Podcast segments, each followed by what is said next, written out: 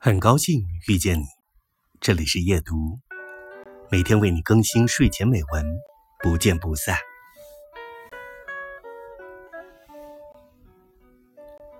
问问自己，是想要安稳枯燥的生活，还是想要一个更明确的未来？没有人会有那么好的精力，去尽善尽美的过好生活里的每一个细节。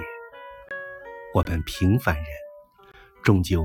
不能太贪心，做好一件事就有一件事的价值。妄想做好每一件事，总是得不偿失。每一种别人的人生或者朋友圈的生活，都是经过了百般的修饰、增光加亮以后筛选出来的精致。如果你把它当做你的人生参考，我只能说，你太傻。